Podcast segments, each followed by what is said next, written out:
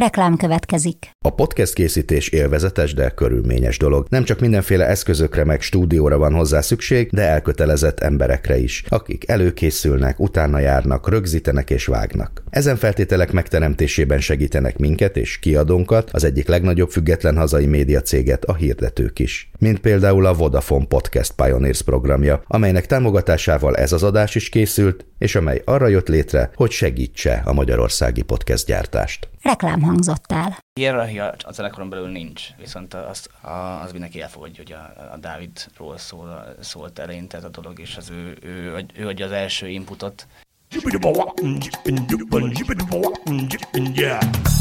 A Líra könyv bemutatja a 24.hu könyves podcastjét, a Buksót.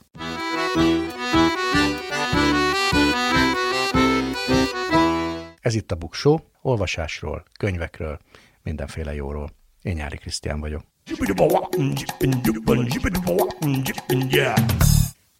Az idei első epizódnak különös módon két vendége is lesz, ennek pedig az az oka, hogy egy olyan kötetről beszélgetünk, amelyet többen írtak, és többekről is szól. A főszereplő nem is egy ember, hanem egy együttes, a halott pénz, a könyv pedig Csapodi Kinga, Gelencsér Milán és Jávor Bence munkája, címe, na még mit nem, halott pénz, történetünk hajtól szívig, a vendég pedig a könyv egyik írója és szerkesztője Csapodi Kinga, és a könyv egyik főszereplője Járai Márk. Top 10 rovatunkban olyan könyveket ajánlok, amelyek szerintem 2021 legjobb könyvei voltak, teljesen szubjektíven. Ebben a részben a legjobb magyar prózai köteteket és a legjobb verses köteteket emelem ki. Végül pedig a 100 év magány rovatban a 2021-es év nemzetközi és magyar könyvtrendjeiről fogok beszélni.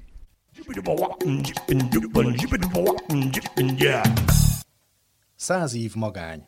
Számok a sorok között, érdekes adatok a könyvek világából. Lezárult egy év, mi pedig túl vagyunk 18 buksó adáson, pontosabban ez a 18 és van is mögöttünk egy naptári év, 2021, én, meg pedig, én pedig megpróbáltam összeszedni, hogy milyen trendek jellemezték a könyves világban a mögöttünk hagyott évet, összeszedtem 10 ilyet. Az egyik legérdekesebb talán az, hogy a világjárvány ellenére elég jó évet zártak világszerte a könyvkiadók, legalábbis a különböző megjelenő, eddig megjelent jelentésekből ez derül ki. Szóval a kiadó ipar sokkal jobban vészelt át már 2020-at is, mint a legtöbben gondolták, és a 2021-es év sem volt egyáltalán rossz, sőt, Amerikában például november végéig eladott könyvek száma 2020-hoz képest 10%-kal nőtt, 2019-hez képest pedig 20%-kal, mintha nem is lett volna egy lezárás, meg egy világjárvány. Az Egyesült Államokban azt látták, hogy a szépirodalom különösen erős volt 2021-ben. Egy, egy ottani cég, a Bookscan úgy mér, mérte, hogy 20%-kal ugrottak meg az előző évhez képest a szépirodalmi könyvek, visszaestek viszont a politikai könyvek, talán azért mert lezárult ott egy választási év. Magyarországon valószínűleg nem volt ilyen mértékű a növekedés, majd mindenféle jelentéseket adnak a, a nagy kiadók és könyvkereskedők, de az biztos, hogy volt növekedés, és nálunk annyi már elmondható, hogy a gyermek és ifjúsági könyvek fogytak talán a legjobban. A másik ilyen trend, hogy megnőtt az online eladott nyomtatott könyvek aránya, tehát amit nem könyvesboltban vettek, hanem megrendelték online. Az Egyesült Államokban például az Amerikai Kiadók Szövetsége szerint 2020-ban érte el az 50%-ot az online megrendelt könyvek aránya. Ennek nyilvánvalóan köze van a világjárványhoz, az emberek vagy nem mehettek, vagy nem akartak könyvesboltokba menni, hogy ez majd a következő évben visszaesik-e, egy, ez az 50% egy kisebb szintre, vagy most már megmarad ennyi, ezt nem tudjuk. Minden esetre a hagyományos könyvesboltokra nézve ez nem egy olyan kedvező trend. A másik ilyen kedvezőtlenebb jelenség az, hogy világszerte megnőttek a könyvárak. Ennek nagyon sok oka van, például a teherautósofőrök hiánya, a kiterjedt kikötői torlódások, amiről sokat lehetett olvasni, az egekbe szökő konténerköltségek, eh, és hát a könyviparnak emellett még egy plusz ilyen gazdasági típusú kihívással is szembe kellett nézni a papír hiányjal és a papír ár emelkedésével, amire csak tavaly négyszer került sor, és várhatóan még majd a következő évben is, és Magyarországon a forint árfolyam is nagyon kedvezőtlenül hat erre, úgyhogy jövő évben is emelkedő könyvárakra kell felkészülni. Sajnos mindannyiunknak. Még egy ö, fontos üzleti jellegű trend az, hogy a, ezek a nagy kiadó óriások, például az Egyesült Államokban ö, elkezdtek összeolvadni, ez már több éve vagy akár évtizede zajlik. A statisztikák azt mutatják, hogy az Egyesült Államokban a világ legnagyobb könyvpiacán öt kiadó forgalmazta tavaly az eladott könyvek 80%-át, és talán ennek is köszönhető, hogy 2021 végén, november végén az Amerikai Egyesült Államok igazságügyminisztériuma pert indított, hogy megakadályozza két nagy könyvkereskedelmi cég, a Penguin Random House és a Simon Schuster csoport összeolvadását, már mind a kettő egy összeolvadásból jött össze, és hogyha ez az újabb egyesülés megtörténne, akkor az a létrejövő óriási cég a teljes könyvkereskedelemnek egy túl nagy szelete fölött rendelkezne, legalábbis a amerikai hatóságok szerint. Másik ezzel párhuzamos és összefüggő jelenség, hogy a kiskönyvesboltok száma világszerte tovább csökken. Kicsik egyszerűen nem tudnak olyan bevételt termelni, amely ellensúlyozni tudná a zárlatok okozta kiesést. A nagy nemzetközi könyves folyóirat, a, vagy szaklap, a Publishers Weekly jelentése szerint a könyvesboltok a lockdown idején egyharmadával csökkentették a forgalmukat, vagy csökkent a forgalmuk, és legfeljebb az évvégi karácsonyi szezon segített ezen. De van egy érdekes trend. Ezt a fajta korlátot, amit a méret jelent, ezt összefogással azért lehet javítani. Megjelent a bookshop.org vagy .org nevű szolgáltatás, ami egy integrált felület kiskönyvesboltoknak az Egyesült Államokban, azért érdemes erre figyelni, mert könnyen lehet, hogy hamarosan Európában is és Magyarországon is megjelennek az ilyen integrált felületek. A következő részben olyan 2021-ben jellemző trendekről fogok beszélni, amelyek már sokkal inkább a jövőben mutatnak, kicsit futurisztikusak, mint például például a közkönyvtárak szerepe az e-könyvek kölcsönzésében vagy vásárlásában, a különböző tartalom összefoglaló platformoknak a megjelenése és a mesterséges intelligencia, azaz tud-e könyvet írni egy robot. Könyvembereink ezúttal Csapodi Kinga és Járai Márk. Az apropó, amiről beszélgettünk, a nemrég megjelent halott pénzkönyv, szerintem így fogják a könyvesboltokba keresni, de van neki címe is. Ma még mit nem, történetünk hajtól szívig, és beszélgető társaim Csapodi Kinga, a kötet egyik írója és szerkesztője, Járai Márk, a könyv egyik hőse. Igazából nem nagyon hiszem el, hogy ez még egy dolgot nem, nem voltam fogyva egy, egy történetem, és az életem története viszonylag egy intim beszélgetés, amit az egyik szerzővel folytattam, az belekerült egy könyvbe, és én meglettem interjúval, és mások is elolvashatják, akár a gyerekkoromról a történeteimet ez egy elképesztő dolog. Én még, ne, még nem olvastam végig a könyvet se egyébként már a, teljesen. Igen, az a, a technikai infónk, hogy amikor ez a beszélgetés készül, ez egy háromnapos könyv körülbelül, amikor hallgatható, meg nézhető, akkor már néhány hete a könyvesboltokban van. Tehát azt sem tudjuk, hogy, hogy egyáltalán kinek hogy tetszett a családban, meg az ismerősök között, ez még annyira friss. Egyébként egyszer már egy film is készült rólatok a 15 éves születésnapra. Igen. Az egy kicsit hasonló ahhoz, mint amit, ami megtörténik egy zenész, hogy forgatnak róla. Mennyiben más részt venni abban meg ebben? Inkább a, az a kulisszák mögé való betekintés volt. Tehát az egy ki volt helyezve egy soproni nagy koncertünkre, egy születésnapi koncertünkre, és azért pár ilyen backstage jelenet, pár ilyen, nem tudom, össze csapatüvöltés, csapat kiáltást be, beláthatott a közönség. Ott azért kevesebb személyes történet volt, ez, ez azért egy, talán egy teljes egészét adja ki a mi történetünknek, és a, és a személyessé teszi a, a zenekarral kapcsolatot. Annyi közös a halott pénzen kívül van a film és a könyv között, hogy annak a filmnek a producere, ennek a könyvnek pedig az egyik interjú alanyáló Benvej Norbert, aki a, a Voltnak a szervezője, meg még nagyon sok mindennek. Menjünk egy kicsit a, a, a, odáig vissza, hogy hogy lett ebből könyv, kinek az ötlete volt, és hogy indult a munka? Kingát kérdezném először. Hát azt hiszem, hogy a, a születésnél például te ott voltál, mert hogy azon a meetingen, vagy egy ilyen lírás nagy tanácskozáson te is ott ültél, amikor elhangzott, hogy milyen jó lenne, és hogy ki mit gondol erről, és hogy tegye fel a kezét, aki érintett eh, lehet ebben. És ugye az egyik az Ateneum kiadónak az igazgatója volt Dian Viki, aki mint hogy a kiadó profiljába nagyon illeszkedne egy ilyen könyv, vagyis hát akkor még nem tudtuk, hogy ilyen lesz a könyv. A másik meg én voltam, bár ö, hozzám általában a gyerek és ifjúsági könyvek tartoznak, de hogy, hogy én ismertem talán már a legjobban ugyanakkor azt, amit ti csináltok, akkor még személyesen nem, és, és ketten tettük fel a kezünket, és akkor olyan kidolgoztam egy koncepciót, Beller Péter volt, aki összeismertetett így a Dáviddal először, akkor még a Márk nem is volt ott, egy ilyen Zoom beszélgetés volt, és azt hiszem, hogy ott sikerült egy fél igent kapni a Dávidtól, amikor kiderült, hogy nem lesz ez egy, egy ilyen bulváros, plegykás, tehát hogy nagyon sok minden kiderülhet rólatok, de hogy abszolút nem megyünk át bulvárba, hanem inkább egy olyan inspiráló könyv lesz, ami megmutatja azt, hogy, hogy milyen volt a tagoknak az élete addig, addig a pontig, amíg beléptek a zenekarba. Azt, hogy hogyan lett már a közös történet ennyire felfelé haladó, és ennyi, miért tartanak itt, ezt pedig szerettük volna külső embereknek a gondolatain át megmutatni, és így jött az az ötlet, hogy a középső blokk legyen egy ilyen interjúgyűjtemény, amikor megkérdezünk olyan zenésztársakat, vagy embereket, akik fontosak voltak a, az ő életükben. És hát a, a vége, ami meg egy kicsit olyan, mint az örömzene talán, az sztorizgatós, és az egy, az egy ilyen nagyon jó dolog volt nekem, amikor ott töltöttünk, hogy hat órát így összezárva, mindenki hozott fotókat, és akkor úgy hangzottak el a történetek. Szerintem akkor, tehát hogy közben is, hogy leültünk együtt, úgy mindenki tudta, hogy ez készül, de az volt az első olyan, amikor olyan, olyan nagyon bevonódott mindenki ebbe, hogy ez hogyan készül, nem csak külön külön, mert ugye a, a beszélgetések az ez nagyon intim volt, hiszen a, a Bencével vonultak el a, a fiúk az első blokknak a, az interjúit felvenni, és hát nem is interjú, mert hogy ugye napokat töltöttetek együtt, vagy fél napot, vagy valakivel kettő is volt. Inkább egy ilyen pszichológiai ülés volt az interjút, mert azért az ember elég mélyre leásott gyerekkorától kezdve.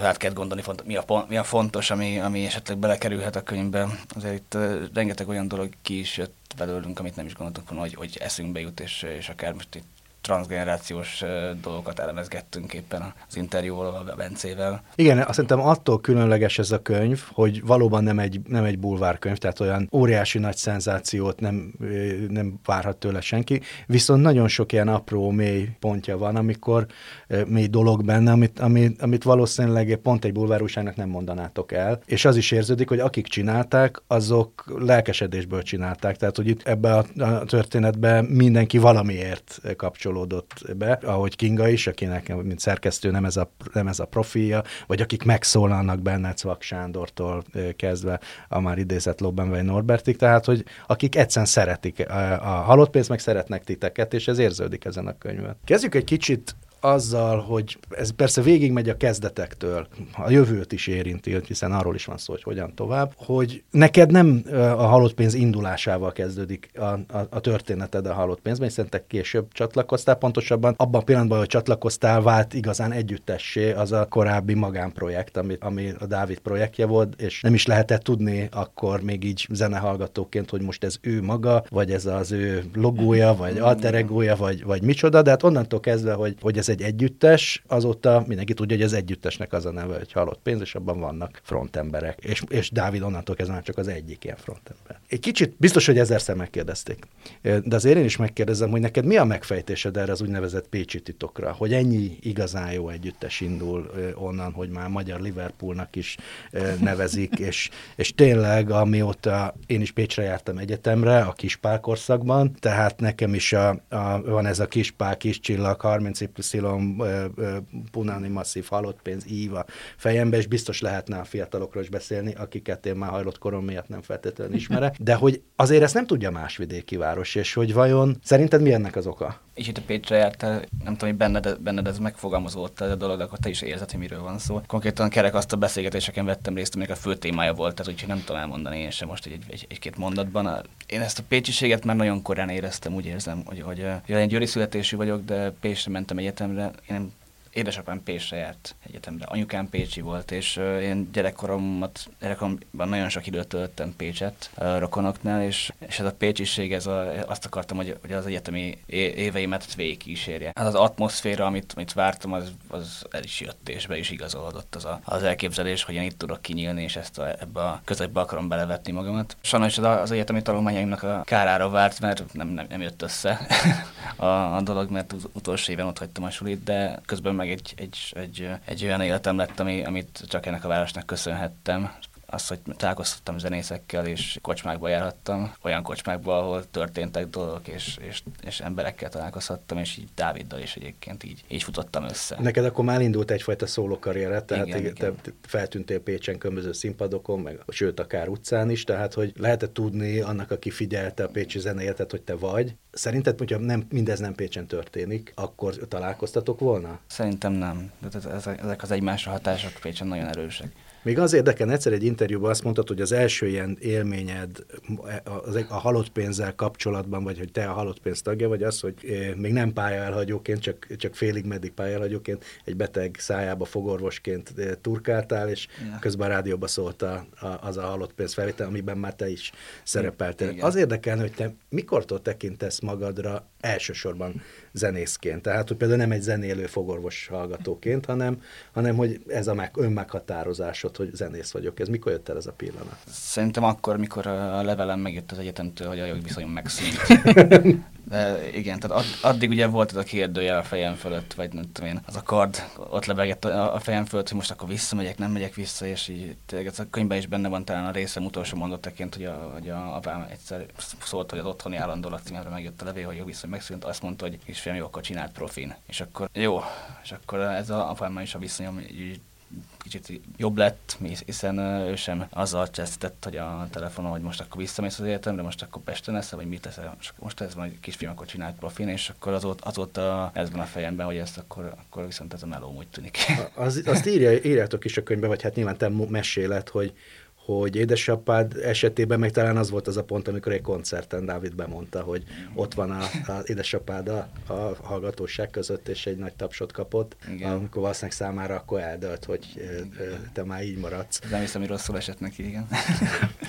Kinga, neked mi az első halott pénz élményed? Vissza tudsz emlékezni? A kisfiam akkor még nagyon kicsi volt, és az öcsém még egyet, nagyobbik öcsém még egyetemista, és ment le Pécs egyetemi napokra. Nagyon érdekes volt hallgatni különben, amit mondasz, mert hogy szerintem nem csak a Felcser Máténak a részéből, hanem a Gellai Gergő részéből bontakozik ki nagyon jól ez a pécsiség, meg a hogyan, hogyan alakult akár minden hajnalban egy-egy új banda, de hogyan nem felejtettétek el egymást, hogyan figyeltétek, hogy ki miben jó, hogyan zenél, ki csinálja a rekket, meg hogy e- eleve ez az élet, hogy, hogy az egyetemi napokból hogyan nő ki egy fesztivál. Nekem ez nagyon-nagyon érdekes volt, és, és emlékszem, hogy a, a újszülöttnél talán egy-két héttel idősebb gyerekemnek mutatott zenét, és a feneked a gyengém volt, és, és hogy mondta, hogy na jó van, figyelj így, és, és hősöket is például, de hogy, hogy akkor ez megmaradt, és az, hogy, hogy így Noelre ezt így figyeltük, meg hogy mi Pécs felé sokat járunk, ugye, és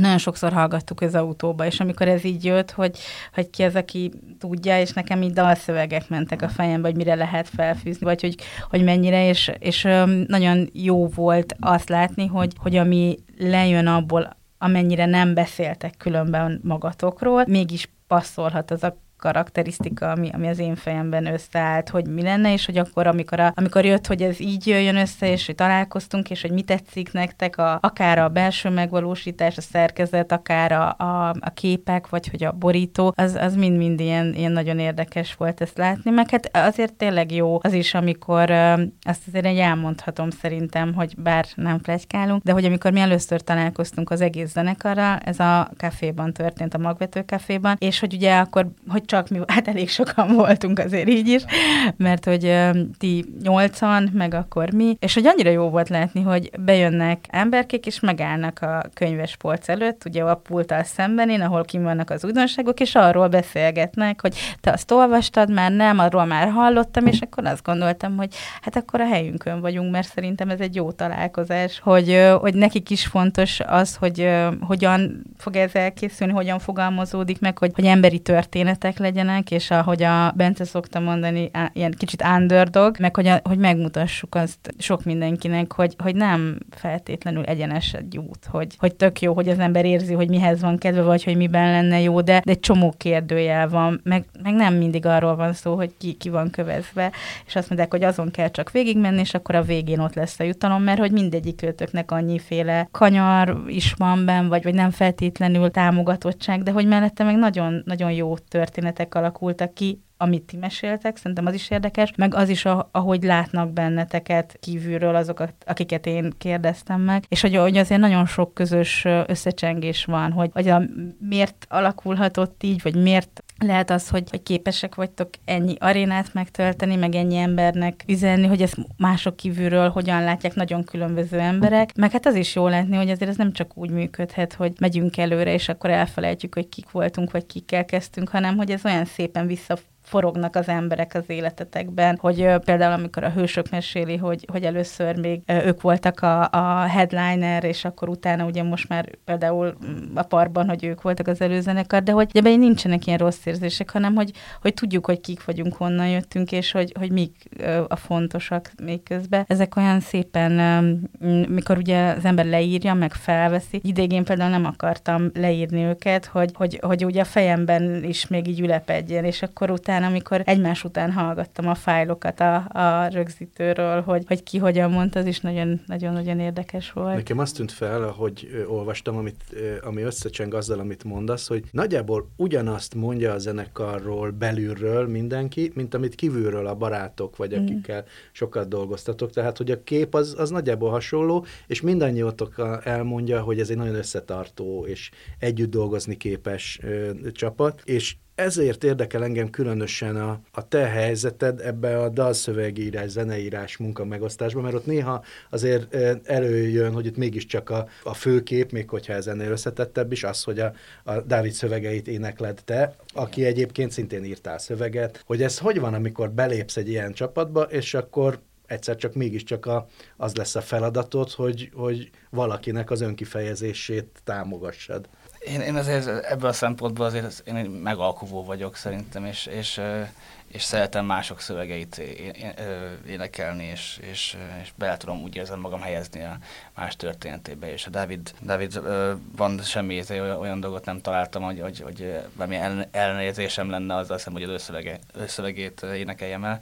És én, a, én szeretem a David gondolatait, és, és hiszem egy nagyon mély és, és érzelmes srác. Úgy gondolom, hogy a színpadon jó kiegészítem, és, és örülök, hogyha engem választott, hogy engem választott egyáltalán, hogy én Azért az kiderül, hogy néha ilyen prozódia kérdésekben vannak, vannak viták. Jó, hát oké, okay. de, ez, de ez stílus, azt, de, de, de szoktam mondani.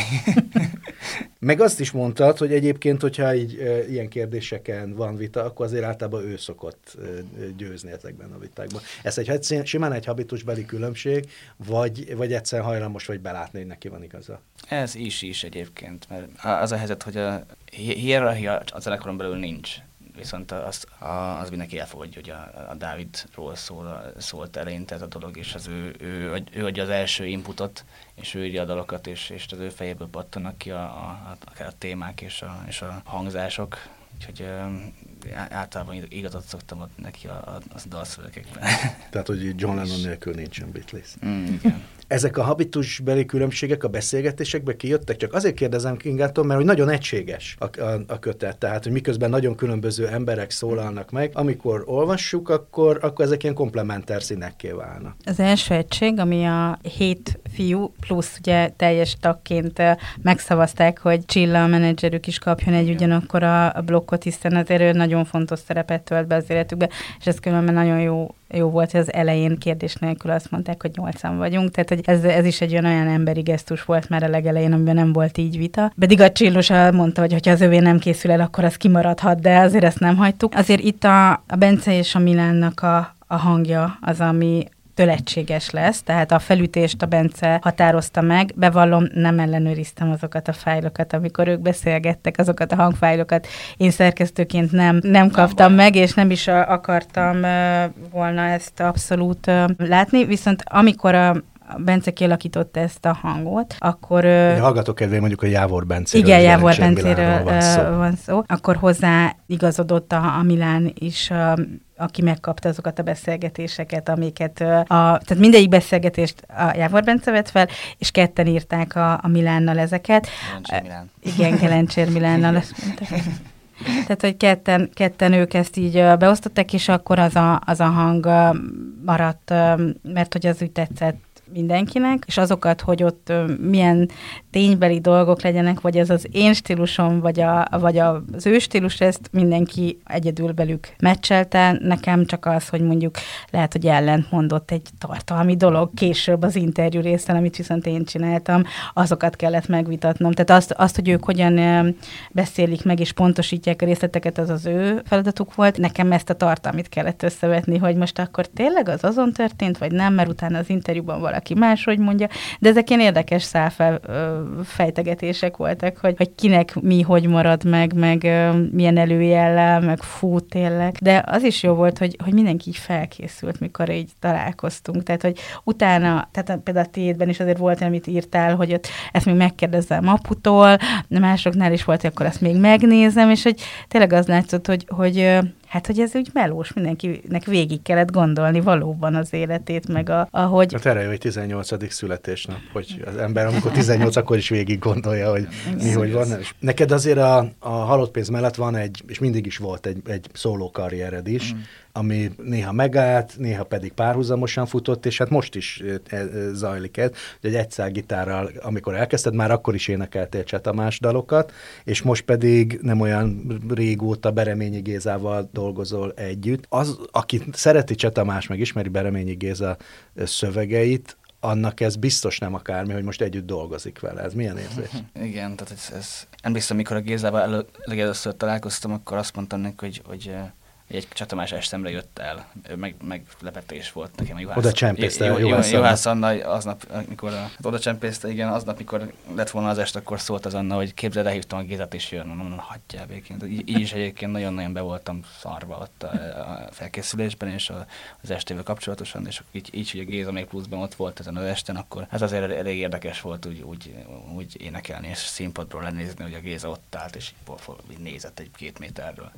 Tehát ezért a frász kivett. De hogy uh, úgy mentem a Gézához oda, hogy, hogy uh, ne, van egy szövege, ami amit a legrosszabb szövege a fiók alján, és ezt odaadja nekem, és akkor, akkor én is elmondhatom, nekem már egy szövegem a Gézától, akkor nem legboldogabb ember leszek, és akkor pipa. És akkor mondta, hogy hátba vert, nem tudom, arconcsókot, és akkor mondta, hogy, hogy hát akkor, akkor gyere át, és akkor írjunk közösen, és akkor rögtön hívtam apámat kb., hogy akkor ez, ez megtörténik, úgy tűnik. És hát azóta is, hát most már két éve zajlik kettőnk között a dolog, és most a podcast után oda megyek megint, úgyhogy pont beszéltem vele.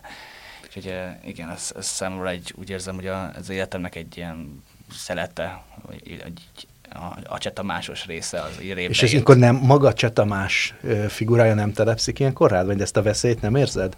Hát ez a legnagyobb gondom.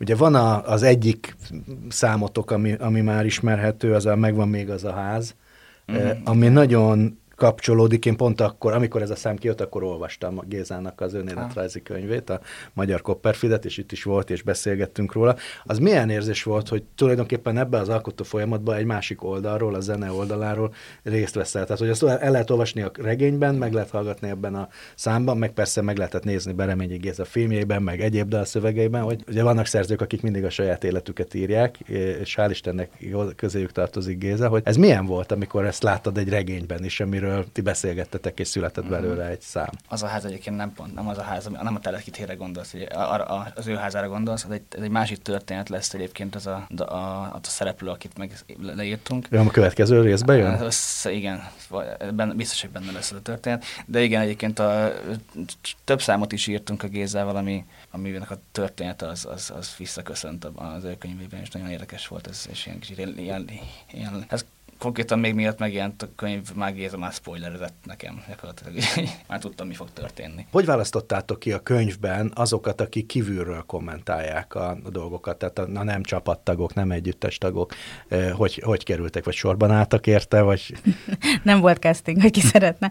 Közös gondolkodás volt, ugye David is többször mondta, hogy ő ezen a kitalálás részében volt leginkább aktív, és hát próbáltunk, hát nyilván sokkal hosszabb lista volt, volt, de, de hogy mint egy ilyen rendes nagy kreatív meetingen volt ö, nagy csomagolópapír, színes félceg, hogyan lehet technikailag megoldani, ki mikor lép be, és hát akkor ez a közös rész volt, ahol, ahol azért nagyon sok névből kellett választani, és hát azért ilyen terjedem, meg hogy, hogy az arányokat próbáltuk azért megtartani, hogy ne legyen több, mint a főszereplőkről szóló rész, és akkor igazából inkább az életszakaszokra, vagy a, vagy a zenekar szakaszokra lebontva próbáltunk egy-egy embert oda. Hát aztán így, így is borult, mert hogy például azért a Dávidnál nem akartam, hogy mindig csak az apukája legyen, ott nekem bekapcsolt ez, hogy azért hallgassuk meg anyát is, meg hogy milyen, hogyha ezért a tesója mondja. És szerintem érdekes lett ez a szilánkosság, hogy több nézőpont, mint ahogy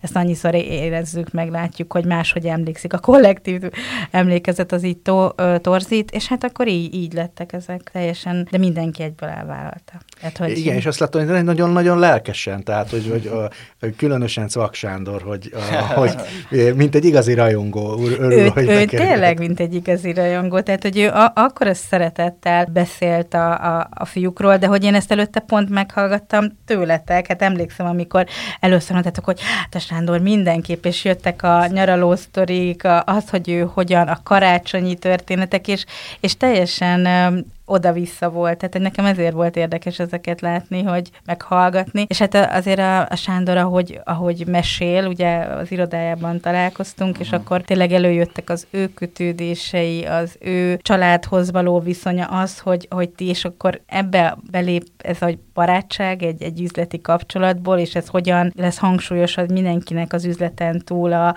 az emberi oldala egyszer csak úgy elkezd kirajzolódni, és hogy ez, ez a fontos, és ez tart össze, azért az olyan jó, jó látni, hogy, hogy nem, nem csak az működik, hogy egy brand meg még egy brand találkozik, és akkor erősíti egymást, hanem hogy még érdekel az is, hogy ki van ott mögötte, és hogy ezt így olyan szépen ápolják azért ők így. Ugye ebben a műsorban könyvekről is szoktunk beszélgetni, egy interjúban nem olyan régen azt mondtad, hogy hát te sok könyvet vásárolsz, de keveset olvasol el, mert nincsen időd. Ezzel nem vagy egyedül. Tehát ez szerintem nagyon sok korosztályodba tartozó embernek, alkotó embernek, és nem csak művészeknek a, a problémája, hogy erre nincs idő. Úgyhogy most az lenne a kérdésem, hogy egymásnak milyen könyvet ajánlanátok? Most így a januárra, így elején. Szerintem ajánlottunk egyébként egymást, de és a, a Dragomának a könyvét már beszéltünk róla, a főzős könyvről, egy, egy, egyik az, hogy én nagyon-nagyon szeretek főzni. De te olvastad már, úgyhogy hogyha már, Igen. már kár, kár ajánlana, akkor mindenkinek ajánlom azt a, a Dragomának a, a könyvét, a főzős könyv nekem ilyen szívet belengető volt az egész, és én imádom, ahogy, ahogy ő ír. És hát az is látszik benne, hogy van, hogy egy rajong, gyermeki rajongással Igen. viszonyul a témához, és hogy elképzelem a, a, a te gasztronómiához való viszonyodat, az is valami ilyesmi lehet. Mm, igen, ilyesmi, de én nem tudom ilyen szépen megfogalmazni a dolgokat. Te egyébként főzés közben szoktál dolgozni, magyarul zenét vagy szöveget írni fejben? Podcasteket szoktam hallgatni általában.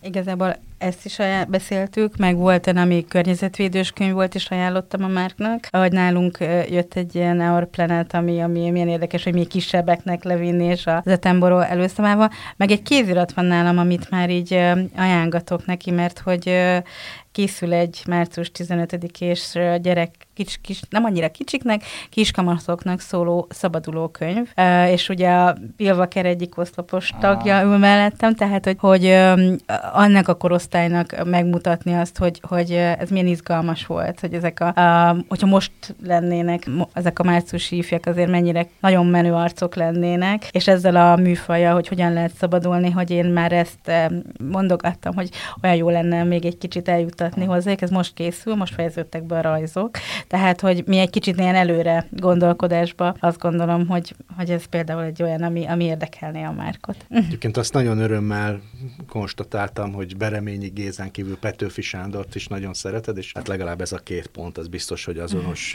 bennünk. És például arra, arra azt nem kérdeztem meg, de mi arra nagyon kíváncsi vagyok, hogy hogyan, mennyiben kell másként hozzányúlni egy Petőfi vershez, mint, mint da, dalszöveg kezdeményhez, vagy, vagy egy halott pénznek készülő szöveghez, akinek a, a szerzőjét még akár egy vitában le is győzheted, hogyha akarod. Hát maga a metódus azért, azért, azért teljesen más. A Dávid fejéből kipattan egy, egy, egy szöveg, és egyszerre írja meg a dallamot. És a, ugye a dallam és a, és a szótagok és a szavak az, az, az ő részéről egyszer történnek meg, a, hogy megszületnek. Itt viszont azért az ember keze, keze meg van kötve egy a dallam írásában, hiszen a kész szövegre kell valamit rápasszintani, és lehet, hogy, lehet, hogy lenne egy baromi jól tettem, de ott az a rohadt szótag a sor végén, és akkor az ember igyekszik egyébként hű, hű maradni az eredeti szöveghez, és én azért én, én háknis vagyok, és igyekszem pontosan ugyanazt, tehát szó, szótag és, és szó szerint úgy, ugyanazt elénekelni, mint hogy le van írva. Igen, ez nehéz. Hát a Gézával való metódus az, az úgy van, hogy én mondom azt, hogy na, na, na, na, na, na, na, ő meg számolja a szótagot, és írja egy, nem tudom, ami, ami, ami rá passzol neki.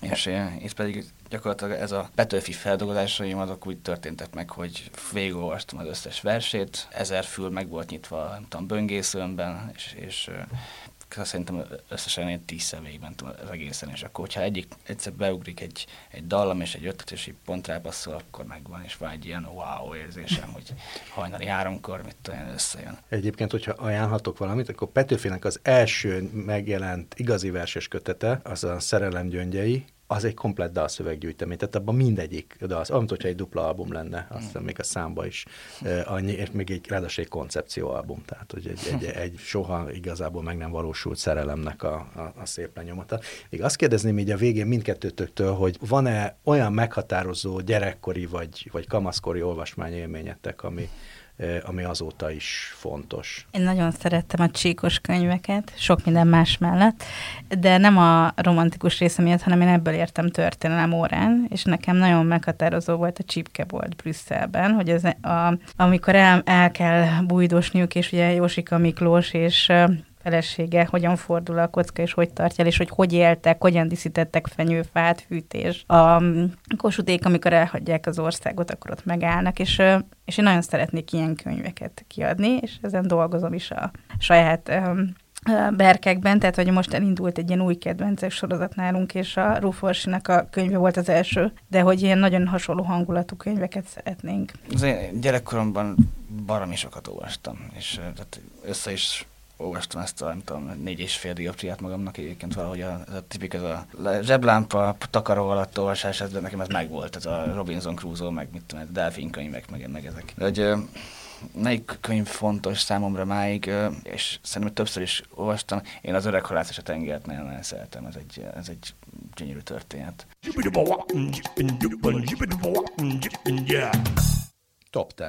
Egy polcnyi jó könyv teljesen szubjektív könyvajánló következik. Szerintem ezek a könyvek voltak 2021-ben a legjobb prózai művek és a legjobb verses kötetek, és aztán majd a következő részekben folytatjuk.